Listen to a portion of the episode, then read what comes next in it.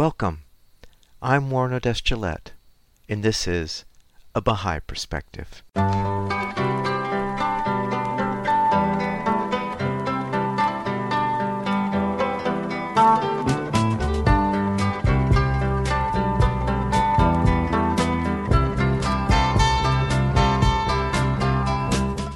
Welcome to A Baha'i Perspective. I recorded an interview with Gary Reusche on February 8, 2021. Gary is a social and economic development worker now living in Ukraine. Combining a PhD in agricultural science with an MBA in management, he managed projects in Central America, Africa, Southeast Asia, and the ex Soviet Union. Since 1975, his work and profession has been in agricultural and rural development. During the past 20 years, Gary used the concept of Baha'i consultation in his work and teams. His passion is to correlate Baha'i social principles with current realities in the world and to work for a sustainable future and a united world. He lives on a small farm and runs a residential vacation school along with his wife called the Land of Virtues for groups of children, youth, and adults striving to build a culture based on universal spiritual principles.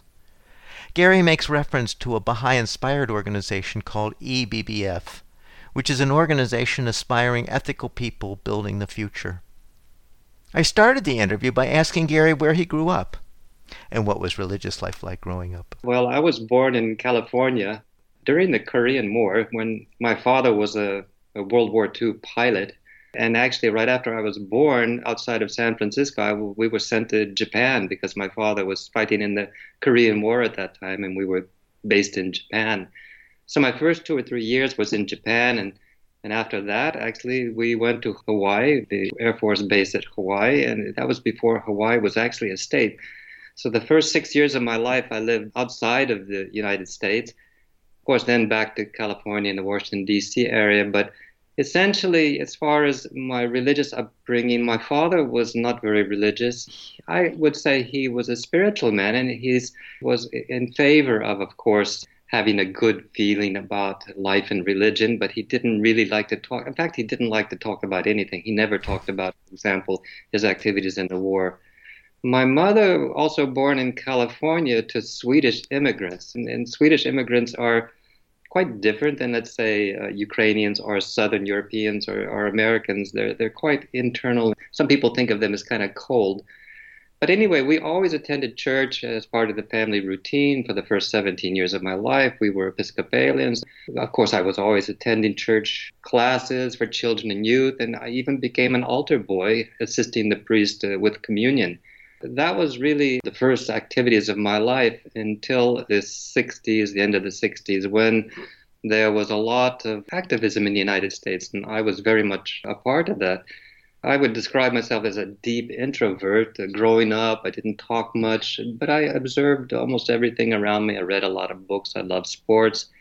But then in the 60s, of course, when all this activism started, I was attracted to social action. I was attracted to the difficulties in the world. So I was really involved in anything from even the Black Panthers at times, the women's uh, movement, or feminism in that time, the American or Native American movement, anti Vietnam War, of course, even a Chicano or Mexican American activism. So uh, I was involved in social change up through, let's say, the first year of university, at which time I decided the heck with that. I want to get out and understand life. I, I don't really understand life. All these things are happening. And so I quit the university, bought myself a motorcycle, and I was just about ready to start a travel across the North American uh, to learn about life and people and things. And guess what? I ran across uh, a person of the Baha'i faith. What was that first interaction like? First part of the interaction was the description was what is Baha'i, and he talked to me about the Baha'i faith. It's a world religion. We basically believe that all religions come from the same God and yet each religion has a certain social, let's say, perspective for the particular age in which it, was taught. So even though as Baha'is we believe in a lot of Christianity and, and other types of things, we had a certain, let's say, orientation, he explained, on social issues. And so, of course, my ears perked up on that, but I more or less said, okay, fine. And, and he said, I'll give you a call. And I said, okay, give me a call. And so I was just about to another week later take off on my trip around the United States on a motorcycle. And he did call me up and invited me to the home of Ruhi and John Huddleston in the Northern Virginia area. John Huddleston was a senior expert at the International Monetary Fund. He and Ruhi, even though we probably didn't spend that many years together knowing each other, they were definitely impacted me because the first thing I did was I went to their house, which wasn't too far away from where I lived, and we went to a meeting. I think it was the anniversary of the Bab, who's the precursor to the founder of the Baha'i Faith, Baha'u'llah. And during this meeting, Ruhi Huddleston gave a talk about the Bab, the life of the Bab, what was happening in Iran, in the kind of teachings that the Bab had, and and so I, I, listened very carefully to that. After the meeting, Ruhi came up to me and said, You know, you were really paying attention to me, maybe kind of suggesting that other people were not. it was true, I was. But as time went on, John Huddleston, his work with the IMF, and just his style of talking and writing, eventually he's an author of a number of Baha'i books, he impacted me. In fact, I would have to say he set me off in a direction that from that day in 1970 until now, basically a, a straight line. And so, one of the things that was happening during those days was a lot of the Baha'is were being encouraged to go international pioneering. And I thought to myself, hmm, okay, uh, fine. Uh, what is pioneering, Gary? A lot of people think it may be something like being a missionary, but no, it's not a missionary. And, and as I talk a little bit more later, maybe about what I've done in the world uh, since that time, basically it is social action on one hand. We are socially active. We want to work for the improvement of the world. And we go there and, and we work like, like other people. We're involved with the society. But at the same time, of course, we help to meet uh, the Baha'i communities. We help to talk to people about the faith and explain to people in different countries where we're traveling and where we meet people, explain to them a little bit why the Baha'i faith is perhaps a little bit different from, uh, say, Christianity or maybe Islam or maybe Buddhism, because I've lived in different countries with different religions. And in the end of the day, of course, I would always say, listen, let's understand that to me and to my concept of religion, all these religions really are coming from the same God, and the real differences between them are really the differences related to the social circumstances and requirements of the age in which we live. And so Baha'i uh, is a worldwide religion in the current world today. I mean, when we look at things like the coronavirus or climate change that's going on, these are things that have nothing to do with national boundaries. These are things can, that can only be solved in the context of a world society, which is exactly what the founder of the Baha'i faith, Baha'u'llah, told us back in the middle of the 19th century. So we, as Baha'is, have always expected that the development of a world civilization is something that's very much a part of our faith. Gary, you've been in the field of agriculture and rural development since 1975. Can you tell us about this work? The first place I ended up was in Haiti. From Haiti, I think I can add another 70 countries before I get to Ukraine.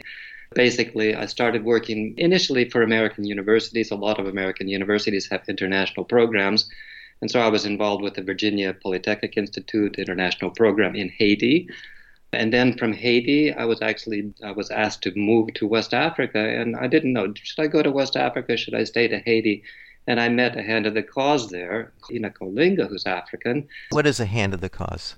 This is a Baha'i that's recognized in the Baha'i faith as someone who helps to guide the community in terms of the development of the community and the spirit and the actions within the community. So these are all related to, let's say, the international development of the Baha'i faith. We looked at these uh, hands of the cause, and I met about nine of them during my life. We look at them as people who have a great deal of knowledge that can help us to understand about how to approach the way we live and the activities that we're undertaking. Hand of the Cause Enoch Olinga, who came from Uganda, but he was traveling around the world then as a hand of the cause, he said to me, Well, you know, if, if I were to suggest anything, uh, don't stay in Haiti, go to Africa. And so, indeed, hmm. that's exactly what I did. And I ended up in West Africa. And from there, I started in different programs. Ended up working in probably 17 different countries in West Africa Eventually, I came back a little bit to the United States because we had some health problems. Went back to Sri Lanka. From Sri Lanka, I ended up moving to the Russian Federation. And so, uh, little by little, you know, moving around the world with the work that I did with development agencies, and of course, working in the development of the Baha'i communities, I didn't really have a plan. I didn't sit down and say, okay, I'm going to do here and then I'm going to do that. It was like every time uh, something came up, it was like a door that opened for me. I said, oh, this seems to be the right thing. And I just went ahead and did it. Agricultural development is something that is very much promoted by the founder of the Baha'i Faith, Baha'u'llah, as a very important activity for humanity. And really, if we look at today's situation in the world, this is again something that demonstrates the fact that these teachings from the middle of the 19th century are even perfectly relevant today in the early part of the 21st century. Agricultural development, what does it mean really? It means working with rural communities. It's not just a matter of growing food, it's also about how to store the food, the kinds of diets that are involved, in different ways in which ones that can help the communities to develop and become not just agriculture, but you know communities that have uh, possibilities to develop better facilities for water, better facilities for sanitary purposes, and that sort of thing. So this was always a part of, of, the activities in rural development and agriculture that I was engaged in all around the world, starting in Haiti and carrying on to Africa and, and then on to other countries. And is that the work that eventually brought you to the Ukraine? Yes, exactly. I mean, first of all, let me say we don't say the Ukraine. I'll tell you why I say that because Ukrainians will say, come on, we're, we're not part of Russia. Actually, it's correct in English, but it's incorrect to say the Ukraine in Russian or Ukrainian because that implies that Ukraine is a state of Russia instead of a separate country. I arrived in Ukraine through Russia, Ili, better start there, because I was hired to work on the first World Bank project in Russia during a time when the collective farms of the Soviet Union were being privatized. Essentially, the farms that had been brought together during the Stalin era, and you know, all of the local, let's say, private individual farmers were forced to collectivize and work together on one large collective farm. When the Soviet Union broke up, these collective farms were then divided and returned basically to the workers on the collective farm. This was the activities in Russia, and of course, I became involved with the Baha'i community in Russia for a number of years. I was on the local assembly of Moscow. The local assembly is kind of a local administrative body that helps the community develop programs for children and youth and for study circles and that sort of thing. From a business point of view, um, going to Russia, that was when agriculture started to be more not just growing food, at least in the work that I was doing, but also included, let's say, the business aspects of developing agriculture in these countries. So I did an MBA program in the Netherlands and became more of kind of an agribusiness specialist working in the Soviet Union. And I became a CEO of a Dutch company operating in the ex Soviet Union, where I was moving all around Central Asia, Russia, Ukraine, every other place. I was always involved in the development cause, but because, again, the people who were called pioneers, like myself, we went around the world. We were not missionaries, we worked. I don't know how it happened, but almost every time I was able to uh, get into jobs that were quite substantive and allowed me to do some good programs in agriculture development in different countries around the world. I think I should mention here, uh, getting back to the MBA, that I joined in the beginning of the 90s before you know, the breakup of the Soviet Union was about 1991. And about that time, I was invited to go there. And so I heard about this organization called EBBF, which is a Baha'i inspired business organization. And I said, well, you know, even though I was scientifically based and now I want to be more on the business side, I better get some more input on the business side. And so I joined EBBF this was actually a very good thing. I've been a member of the EBBF for about 20, 25 years. I'm, i was on the research committee. I've, I've, written some publications for the EBBF. One of the courses at the Wilmette Institute is a, a joint course between EBBF and the Wilmette Institute. And so I started working in business, but business, again, is something not just for me personally. I think when we talk about development, I have a very thin line in my life between the activities of development in the Baha'i community and the activities of development in society. I've almost see no difference between them. They seem they're practically one and the same in, in my, let's say, internal thinking. After a few years in Russia, from about 1991 until 2003, then I moved to Ukraine. I left my Dutch company that was I uh, was working for in Moscow, and I was hired as a senior operations officer with the World Bank Group. And started managing projects in Ukraine for about 10, 15 years now. Not only Ukraine, but about 50% of my time they sent me traveling around the world to different countries from the Philippines to South Asia to Africa to Central America. So that brought me to Ukraine. And as these activities brought me to the different countries where I had lived during my, let's say, activities since leaving the United States, I decided it was good enough. I mean, I was tired of moving around. that was enough traveling. So really, after I finished up with the World Bank Group, I started thinking to myself, well, you know, what am I going to do now? And so I so I bought myself a small farm in Ukraine, thinking that I would develop it.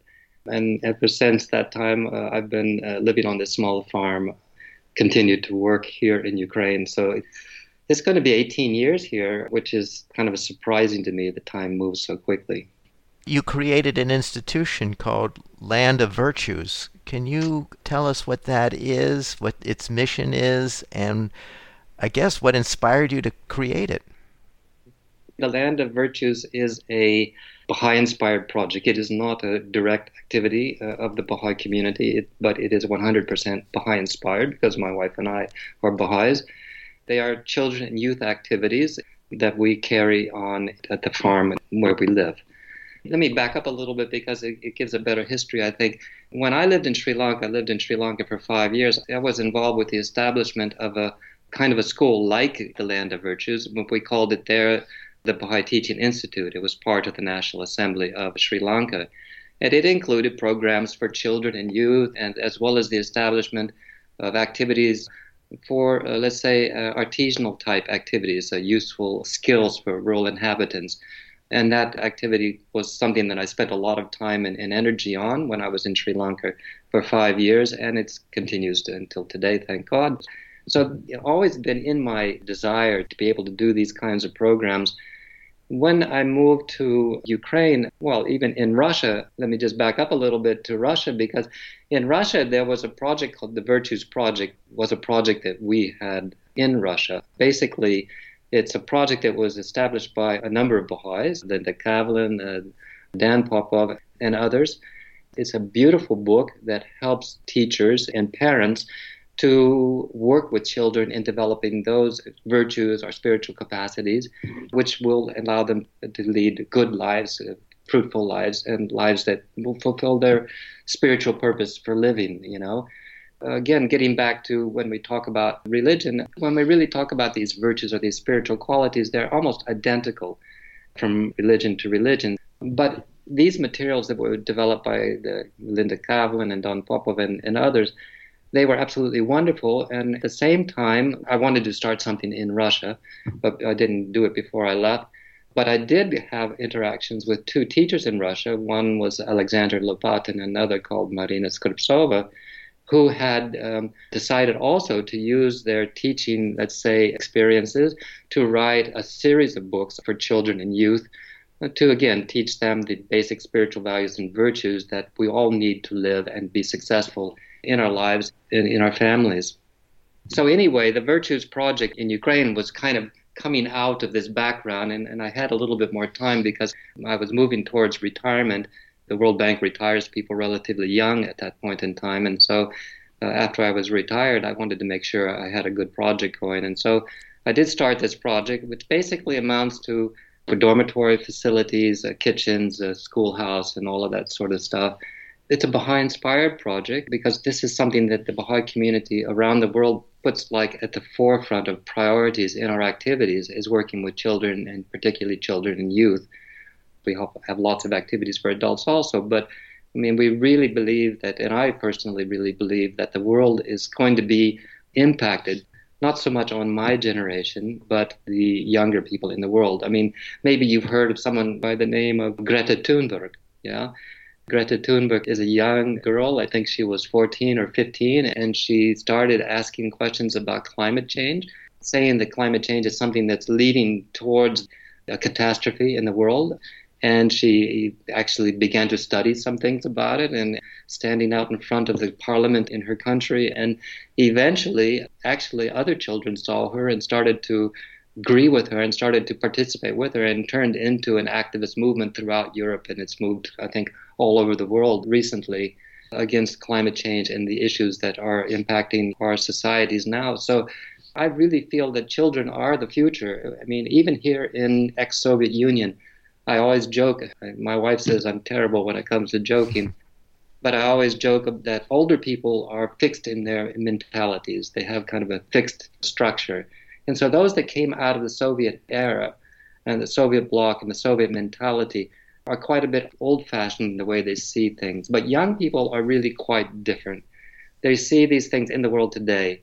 When we work on the Virtues Project, particularly, we wanted to be able to work with children and to inspire them first to live a virtuous life, a good life, a happy life, a successful life, a successful marriage.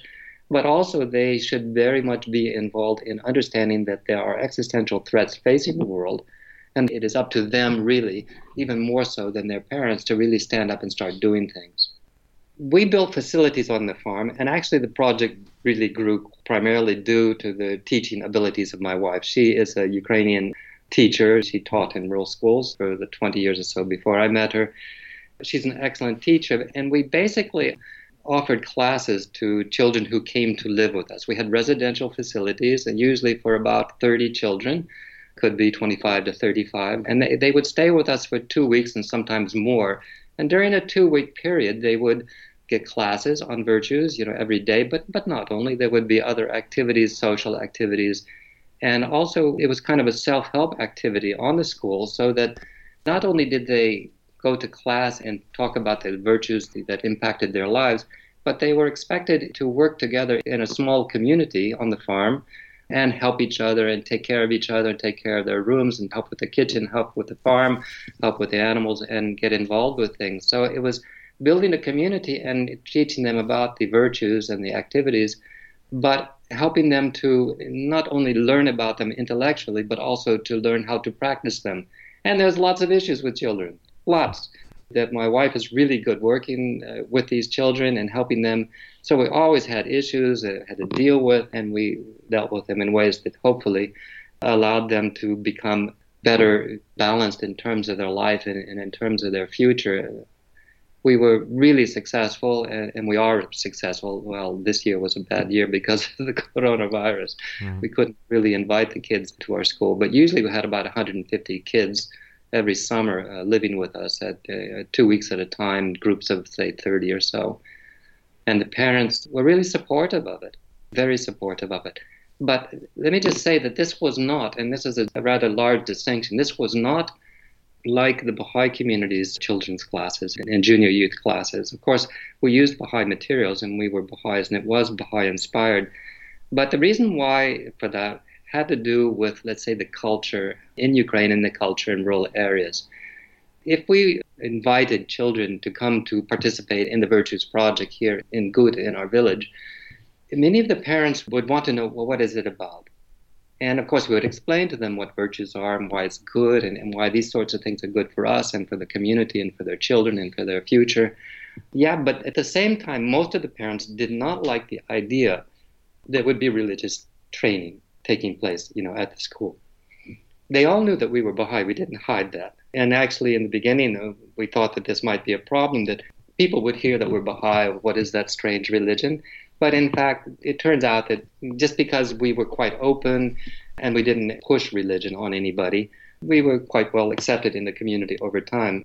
If we had done it Otherwise, we probably would not have been accepted in the community, quite frankly, because that's the way rural communities are. There's a lot of talking and, and backbiting that goes mm-hmm. on in most rural communities. But anyway, over time, the parents saw that they could trust us as Baha'is, teaching their children in virtues, and we would explain to them that yes, we are Baha'i, but yes, these virtues are the same for Christianity, Islam, Buddhism, or whatever. And they liked this, and they saw the impact of this teaching on the children how it improved their lives, how they went home, sometimes different than they were when they went there, how they wanted to go back, and how they made friendships and everything else. So actually, it's a wonderful activity. There are similar type activities that we know about here in Europe from other Baha'i activities, uh, Baha'i inspired activities, that really play a big role, I think, in the development of communities. In Europe and, of course, in the United States, we have these kinds of schools also. So we like this and we love it, and we, we'd like to see this develop. I would say very successful. Gary, do you create your own materials for the classes at Land of Virtues? First answer is yes. The, there's the Virtues Project. There's the materials that we got from the Canadian Baha'is who did the Virtues Project. We have, of course, the Ruhi materials that are being used now. Ruhi is a special series of courses that the Baha'i communities around the world are utilizing. We had the materials that came from the two Russian Baha'i teachers who were teaching these virtues. And of course, we had our own experiences. I do teach. I have taught in universities, but my wife is really the main teacher, you know, for this particular activity. But we all know that teaching is not something where it's kind of rote learning, you know. It's not something that we can just say, okay, here's the book, let's follow through the book through A, B, C, D, E, F, G. That doesn't always go well. So actually, you know, we took these materials and we adapted them for the, the groups of children and the needs of the particular moment. And this is very important, I think it's a it's a very normal teaching activity of any teacher. They would have a program every time they taught classes. So my wife was very good at using these materials and creating programs for the children, and I have to say we're very successful. We feel that we have the wonderful programs and that, that can be used to really make an impact on the life of the people who come and spend time with us at our farm on the land of virtues. It's just been very enlightening for us and something that brings us a great deal of happiness. my, my wife, uh, who is Ukrainian, actually, she grew up in the farm next to the farm that we live on now. When I said, okay, let's start this project, she said, Are you crazy? No one's going to come. She didn't believe that the parents would really be sending their kids to such an activity. Well, thank God she was wrong. and she knows that she was wrong. But what I've seen over the 10 years is that how inspiring it has been to her to work with these children and to talk to them and to have them talk to her in ways in which, as a Ukrainian teacher in these schools, this kind of conversation between the children and the teacher was not so common. She was a teacher in the Ukrainian school system, and she moved from one school to the other. So when she moved to the school close to where we live, they assigned her somehow or another. They kind of segregate the kids into different groups: the good group and the medium group and the bad group. And she was assigned the bad group that everybody had trouble with. And so she went and she had these kids, and they were difficult, and she would come home crying. I would say, listen, these are just children, and, and probably, you know, they just need attention and they need to be listened to. And so actually, she said, okay, and she kept going back and started working with these kids and utilizing, you know, this approach with teaching was a little bit different from, let's say, teaching them to go through certain exercises and finish them. But in the end of the day, the children began to react to her and they began to behave like they were expected to behave. And so the principal of the school often went around to the different classes and checked on the teachers. And she would sometimes go to my wife's class and look at what she was doing. And she would see that the kids were more or less behaving well and, and interested. And so she asked my wife, What's going on here? You know, how did this happen? So my wife explained not only is it necessary to, to, listen to children, but also to deal with the virtues and the qualities that they need to be eh, successful in what they're doing. The children reacted to that. And so the principal was quite impressed by that. And in fact, when the next part of the academic year started after the winter season, she asked my wife to speak to the school in general and to describe how she was able to work with these children in a way that actually changed them into children who were much more amiable to the courses and the, and the lessons that were being given in the school because before they were just really problematic. And so the same kind of thing can be said about her work with the children at the Land of Virtues. We had lots of children who would show up who were difficult. The parents would say, I don't know, maybe we can't send you this child because this child is really difficult. And we would say, okay, let's give it a try. But more often than not, these difficult children weren't all that difficult, actually.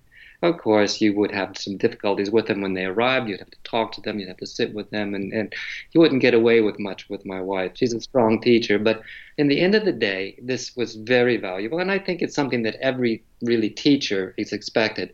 Most of the Baha'i classes for children and youth in Ukraine are rather small. You know, three, five, maybe it's sometimes more children, but but not so many children and they don't seem to grow so much. And the reason for this is not because it's a Baha'i institution that's doing the teaching, I think the reason for it is simply the same reason why parents just have a certain fear, a trust, you know, that they don't have with certain institutions and activities.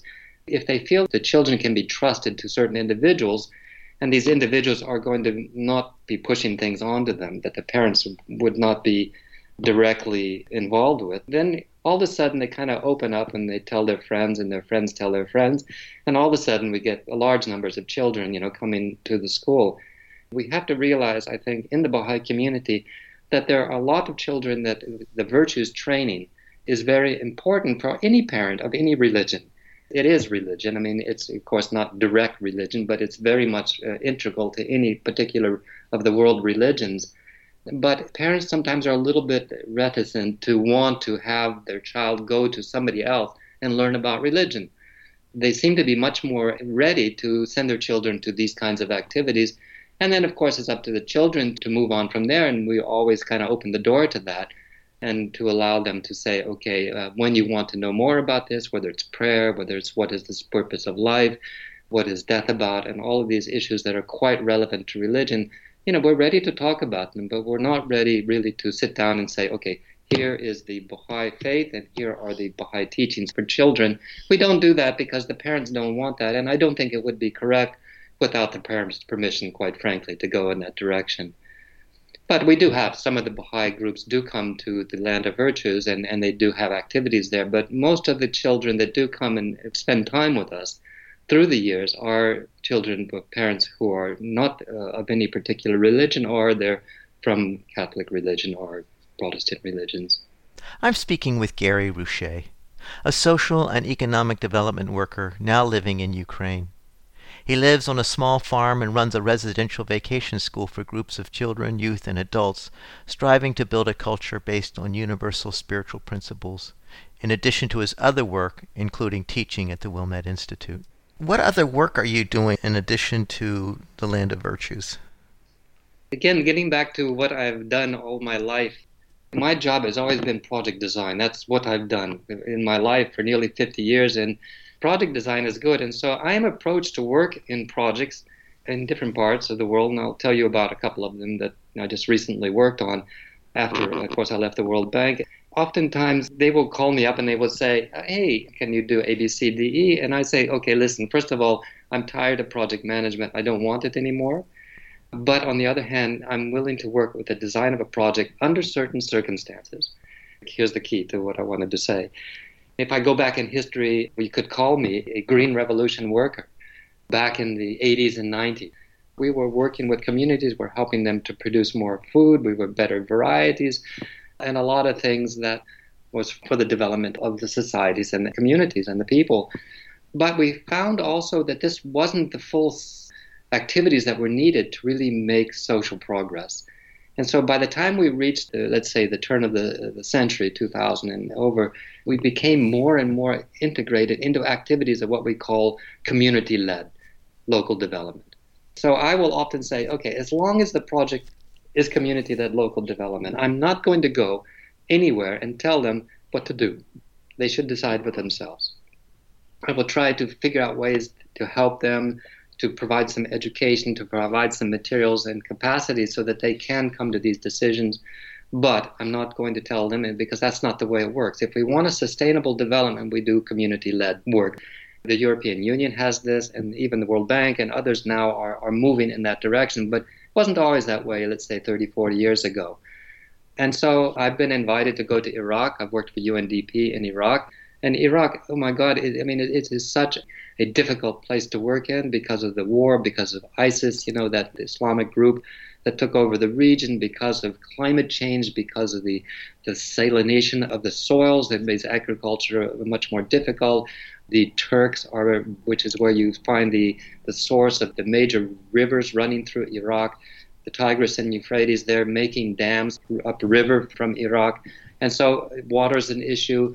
So there's really a huge amount of problems in Iraq, and and uh, Iraq used to be used to be dominated by the oil industry. That's where I'd say 97 percent of the economy of Iraq was dominated by oil.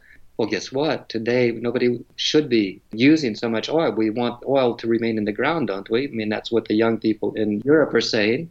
Mm-hmm. And so Iraq does not have the capacity anymore, based on oil, to be able to do everything that's needed for the population there.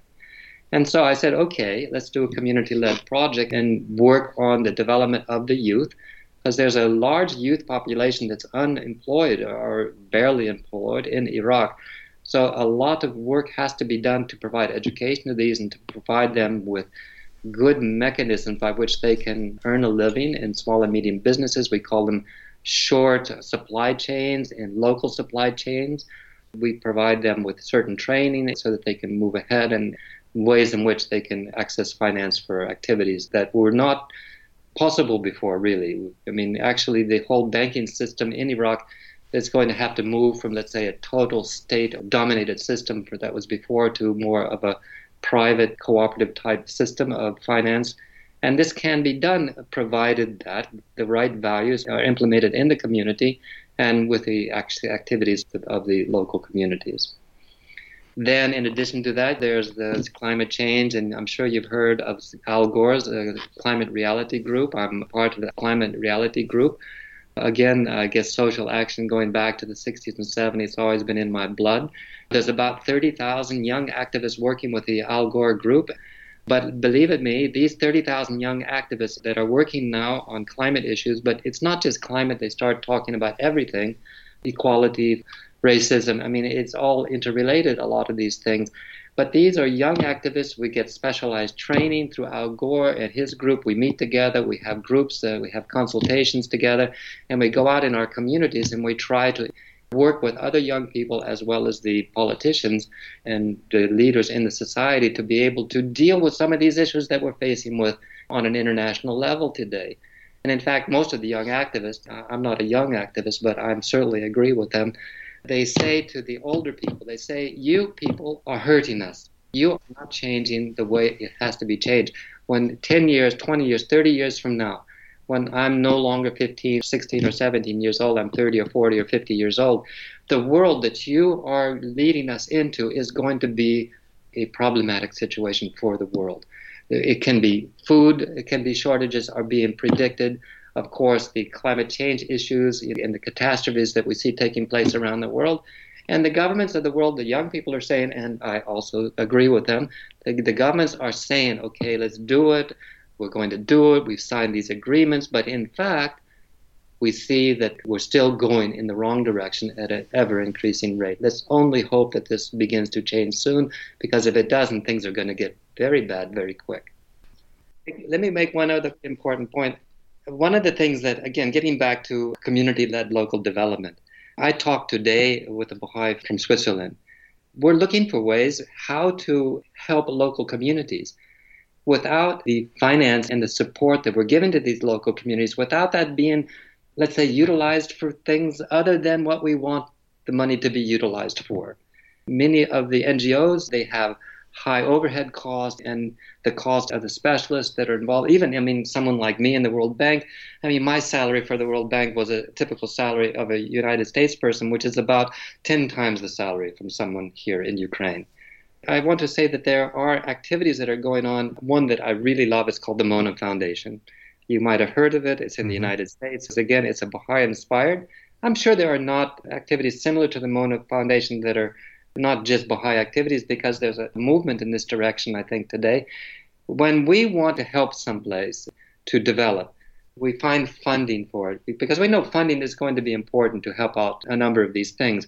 What we don't want to do is to make donations to a certain activity and find that a high percentage of these donations are actually going into the overhead cost for that particular group. The Mona Foundation, I give money to them because they have activities in India, in Africa, in, in Central America, in Haiti, where I used to live, even one of the schools in Haiti. I was there when they established it. The Mona Foundation, you give money to them, 100% of that money goes to the local community, and it is decisions, again, are made by the local community because it's local development, community led. So there is now, I think, changes in the world where we see that we have to deal with some of these issues and the way we have to deal with them is by local communities. And there are ways we can help those local communities by directly supporting them. And I think that's something that's very important for the future. In our email communications in preparing for this interview, you had mentioned to me Abdul Baha's concept of village storehouse. First, who is Abdul Baha? And secondly, what is the concept behind a village storehouse? Abdul Baha, of course, is the son of the founder of the Baha'i faith. But even more important to understand is that after, of course, the passing of his father Baha'u'llah, Abdul Baha became the center of the faith, the center of the covenant, and the leader of the Baha'i community. And he basically for many years guided the affairs and the development of the Baha'i faith. He traveled around the world, he traveled to Europe. The story about Abdul Baha is absolutely amazing. I mean, I think the first time that he gave a public speech was done in England. I, I can't remember exactly where, but he wasn't someone who went and did public speeches, but he did do it. He actually left Israel. He was allowed, actually, after the Young Turk revolution in Turkey, he was actually allowed to leave the prison where he was not allowed to leave all his life. And he started traveling to places in Europe, in the United States, and meeting with large groups and large auditoriums and speaking to them as if it was something that he had done all his life. But it wasn't, you know. But the fact of the matter is that he was the leader of the Baha'i faith. He was his father's supporter and helper all his life. And he became such a symbol of the kind of person that we would like to be, the typical Baha'i like myself. We, when I was when I was a young youth, I can remember I went to some study classes in the United States, and we talked about we should all be like Abdul Baha, and I think I said something stupid like, "Oh yeah, I'm going to be like Abdul Baha," And so all the rest of the people started laughing and saying, oh, yeah, sure, you're going to be like Abdul Baha. Okay, but yeah, we want to be like Abdul Baha. That's exactly what we want to do. But of course, that is quite of a high bar to reach. And that's what people were kind of joking about.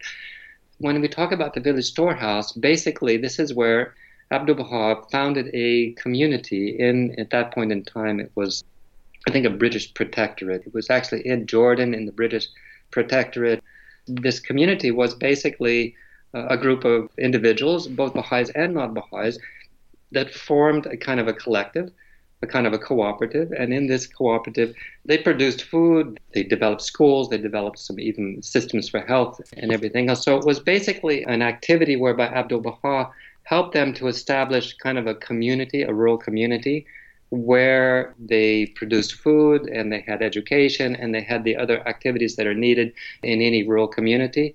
And it was successful. It was very successful. In fact, ultimately, that village storehouse, as well as some of the other activities of Abdul Baha, led to him receiving a knighthood by the British government.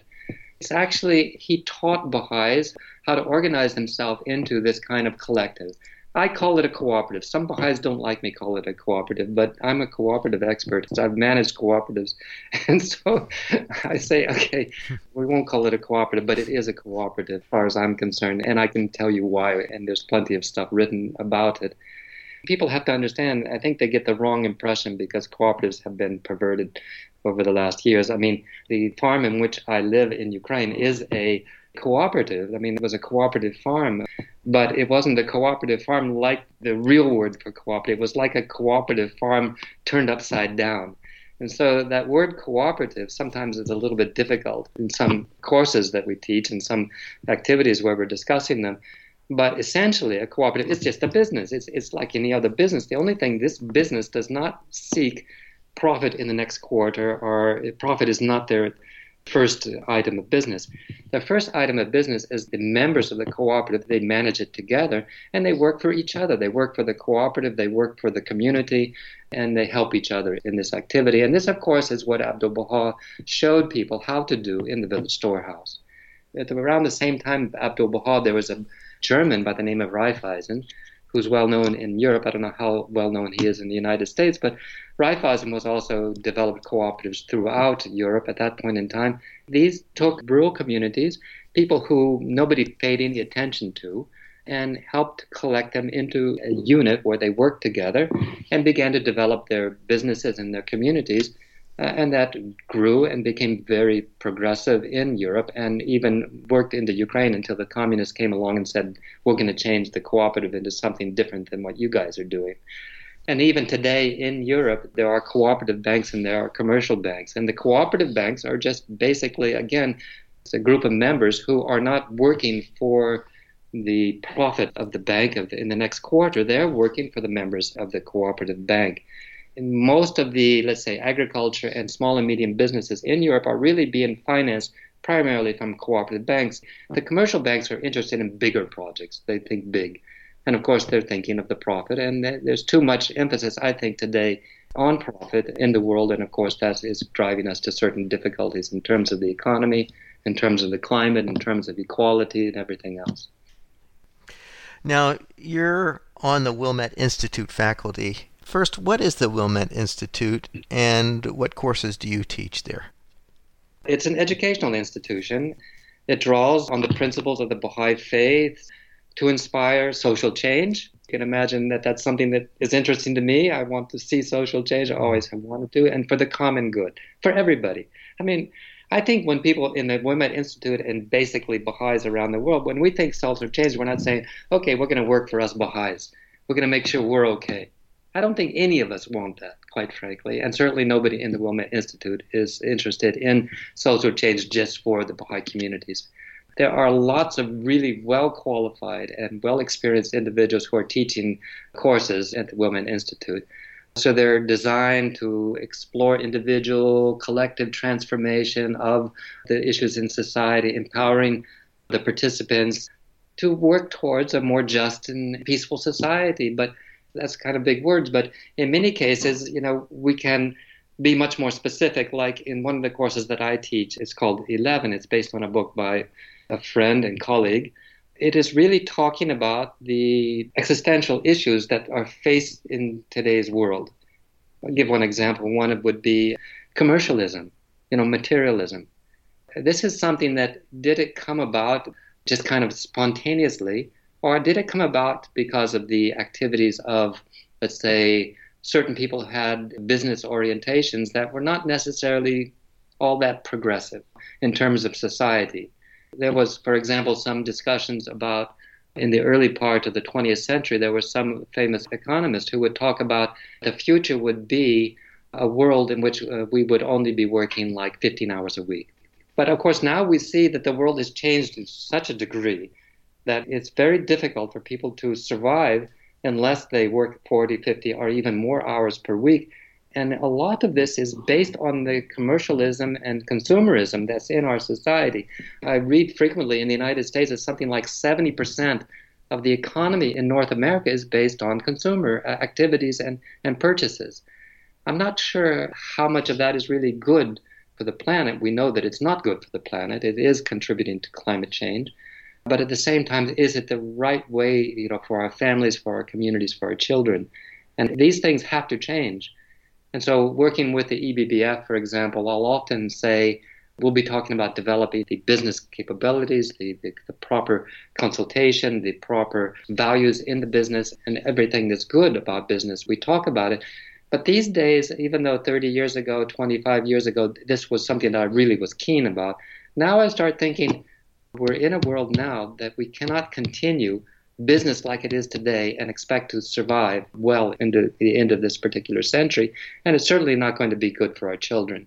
Some kind of major changes are going to be required in order for this to allow us to move forward in a way that's just and peaceful, which is what we want to do in the Wilmette Institute. So we have people that talk about these existential issues. I do a course on agriculture in the Wilmette Institute, and I also do a course on consultation in business.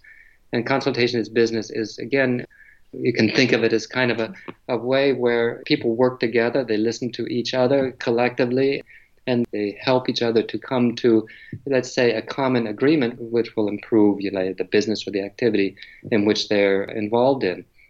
So these qualities are good, but we don't want to go into a situation and, and say, have a person feel that they are the person who knows everything and everyone should be listening to them. That's not something that we need in the 21st century. We know that none of us can know everything anymore. I mean, may, maybe maybe 100 years ago we could think that way, but now we know that any particular issue has many different angles, and many of these angles have to be viewed from different perspectives to be able to understand the whole picture. And then when we see them from different angles, we have to figure out how to put those different angles together and come up with a solution that would be the best solution for that particular time. And this is what we call consultation. It's something that was taught by the founder of the Baha'i Faith, Baha'u'llah, and it's something that Baha'is use in their communities. But now it's beginning to be something I think I can remember like 50 years ago when we talked about consultation with non Baha'is, they would think it was something crazy. Uh, but nowadays they don't. The more that people understand now that this kind of ability to be able to sit together and mm-hmm. decide together and plan together is actually the right answer for many of the issues that we have today. Gary, where do you think this Virtues Project will go in the future? I've worked in India, but I, I didn't know that in Lucknow, in India, there is something that's called a city Montessori school, and I didn't realize, and I might even know the person actually who founded that school. This is a Montessori school, but it's not a school. It is actually 18 different campuses with 50,000 students, uh, participants in the school. It's been active for the last 16 years. And of course, they use the Virtues uh, activities in the Virtues Project in the school with their children. And I thought that was really fantastic. This is a Baha'i inspired school. It's, it's, run by Baha'is, but of course, again, like the work that I'm doing in the Virtues Project in Ukraine, again, they're not pushing religion per se, but they are pushing these values and they are encouraging a spiritual approach to activity and to, into the world and to life with the children. And well, my, it, I understand it started with like five students 16 years ago, and now it's got mm-hmm. like 57,000.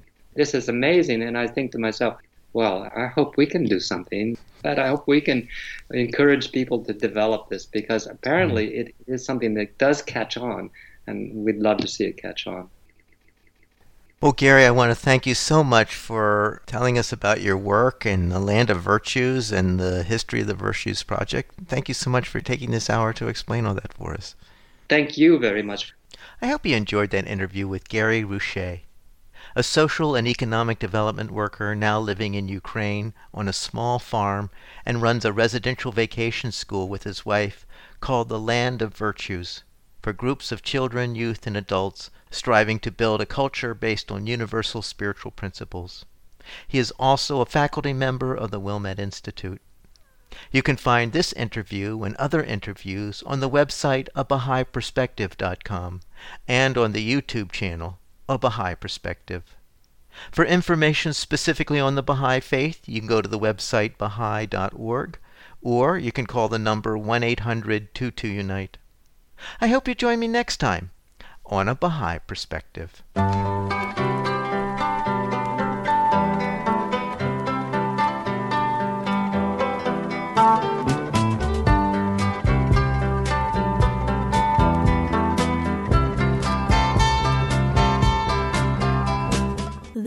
Maiden of eternity unveiled her face. May her wondrous beauty be exalted indeed. Shedding forth from earth to heaven its resplendent rays, how wondrous a light, how wondrous indeed. A lightning glance she cast, as piercing as a shooting star. How wondrous her glance, how wondrous indeed.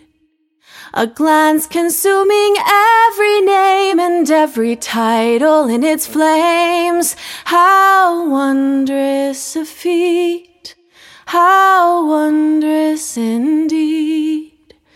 How wondrous a feat, how wondrous indeed.